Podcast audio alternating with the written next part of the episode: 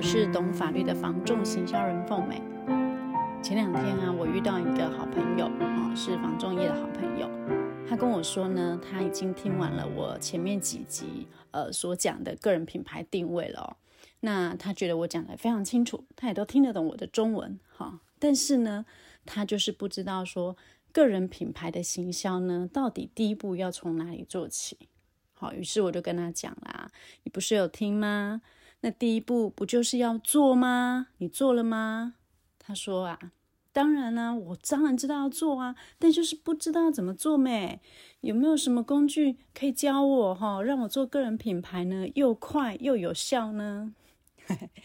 Hello，当我神医就是了吧？哦，我跟他说啊，这真的没有捷径啊。好，经营个人品牌，它没有。快速一触可及的好吗？好，那虽然它不是一触可及，但是经营个人品牌这件事呢，它对于防撞事业是真的很有效的哈。所以呢，呃，各位在经营个人品牌的时候，不要求快，你要求要求自己的是开始做，而且要做有效的累积。好，那个人品牌呢，在经营上其实有分线上的活动跟线下的活动哦。那我想，呃，因为呃朋友这样子的一个疑问，我今天就借着这个节目呢，来跟大家分享一下，说线上行销我到底要怎么做。好，那改天呢，我们再来谈一下线上行销，呃，线下的个人品牌要怎么经营。好，那想要经营个人品牌，当然就是要先打造你的个人品牌。哦，所以你要先做好你的定位，跟抓出你的目标受众哦。那这个怎么做呢？我已经讲过非常多次了哦。那记得自己啊去回听一下，好不好？那依据定位跟受众呢，你做出了一个呃属于你的个人品牌了。那接下来当然就要开始线上的经营跟行销。好，那怎么做呢？好，首先呢就是选择一个适合你的个人品牌形象哈，跟你的目标受众会使用的一个平台。那什么是平台呢？我指的呢，就是呃，可能是所谓的社群平台啊，好像是 FB，好 IG 啊，好现在年轻人很爱的 D 卡、抖音哦，好 YouTube 这些等等。那或者是部落格，好，甚至是网站，好，因为你要透过这些平台呢，去分享内容，好，跟你的客户说话，好，跟你的客户互动，来维持你的个人品牌知名度。好，所以你必须要先选择一个合适的平台。呃，以部落格呢或网站当例子，它其实是一个非常适合做知识内容的地方哦。因为房地产呢是非常专业的一个产业哦，有多如牛毛的一个法令，然后呢也有大大小小许多的问题跟美感哦。那不动产市场呢，在台湾其实它是非常有魅力的哦，所以有关于不动产的一个知识内容呢，都会让人想要进一步的去了解跟认识哦。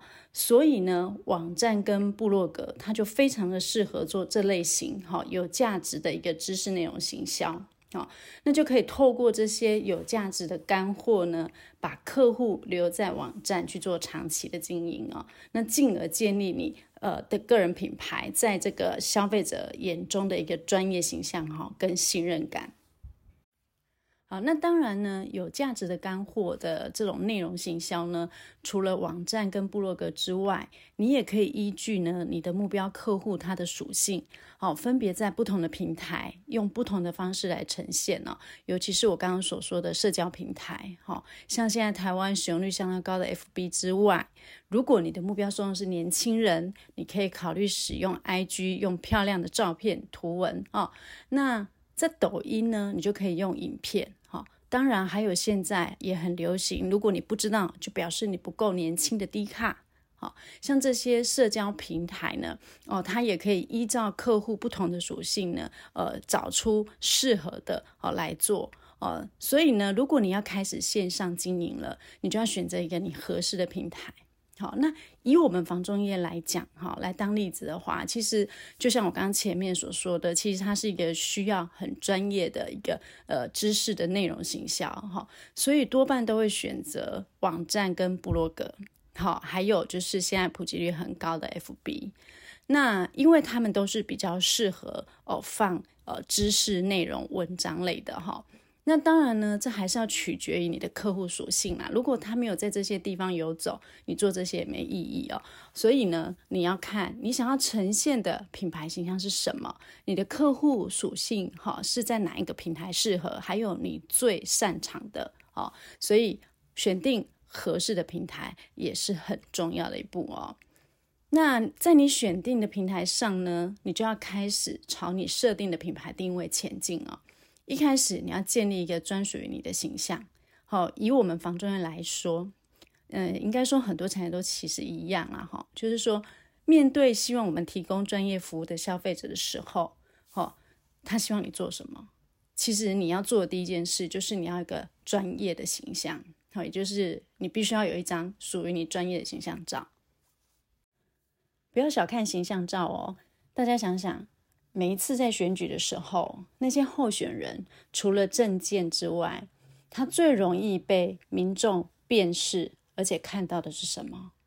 其实就是他挂着那个大大的帆布上面的形象照啊，对不对？证件您记得多少？我不骗您，每次哦。我都是要投票了，然后去看选举公报，我才知道它的内容，好不好？所以其实呢，呃，大家会发现说，选举时候那些候选人所做的哦，其实它就是个人品牌最直接的一个示范哦。那形象照呢，它代表了你想要呈现你在你的目标受众前面的一个样子。好，所以你的形象呢，跟你的专业要一致。好，您想想看，如果您是消费者。你想要在网络上找一个房仲来为您服务的时候，你会选择什么样的一个对象？我相信八十趴以上都是要看起来专业跟具有信任感的。哦，所以你看选举的时候，我们是不是都会去谈说，哎，你看墙上的看板候选人长得怎么样又怎么样啊？哦，他怎么拍成这样子啊？哦，这怎么用这种照片看起来好不专业哦？哦，或者是说，哇，这个看起来就是哦，非常让值得让人民信赖的。好了好了，离题了，我们不要谈选举，好不好？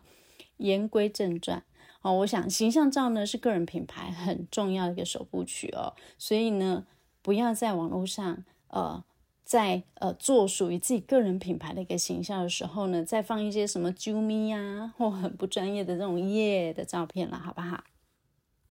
好，那建立专业的形象，难道就是呃拍一张专业的形象照就可以了吗？当然不是啊，还要有具备你个人的一个呃品牌形象啊，跟你的特色的一个介绍哦或简介。那包含您的专业是在哪里？好，您要为您的目标受众做哪一些的一个服务呢？这些呢都是要先建立的哈。那有了这样的一个专业的形象代表之后呢，你就可以开始呃，在网络上创造一些有价值的内容了。就是我刚刚前面有讲的呃知识行销。那有价值的内容呢，其实它有很多的形式哦。你可以分享跟房地产市场相关的新闻啊，或者是一些产业的分析，哈，还有一些不动产的资讯这些内容等等。因为您一定比您的目标受众还要更清楚这些东西哦。那这些资讯呢，是可以让客户看到自己的专业能力，还有以及对产业的一个价值观哦。所以我常也对我服务中的一个呃房仲同业说，诶，其实您要多分享这样的资讯，那甚至呢要多多分享自己的经验跟故事哦，因为自己的呃呃过往的经验或者是一些成交故事呢，都是在增加客户的一个信任，还有产生共鸣。最好的一个方法。